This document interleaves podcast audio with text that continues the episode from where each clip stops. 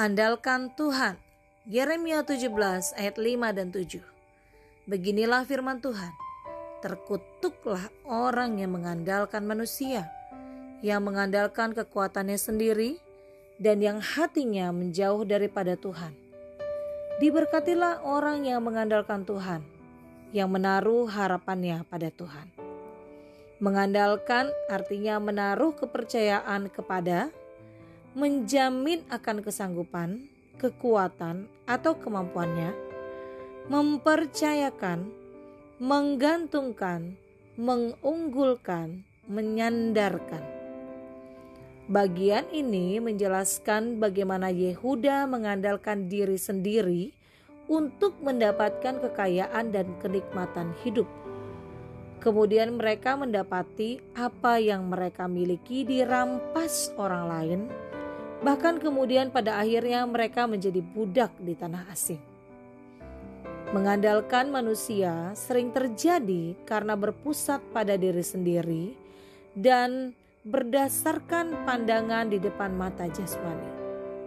Firman Tuhan menegaskan bahwa jenis andalan seperti ini berakhir dengan kecewa, miskin rohani, bahkan terkutuk. Mengapa? Karena artinya lebih mempercayakan diri kepada kekuatan di luar Tuhan.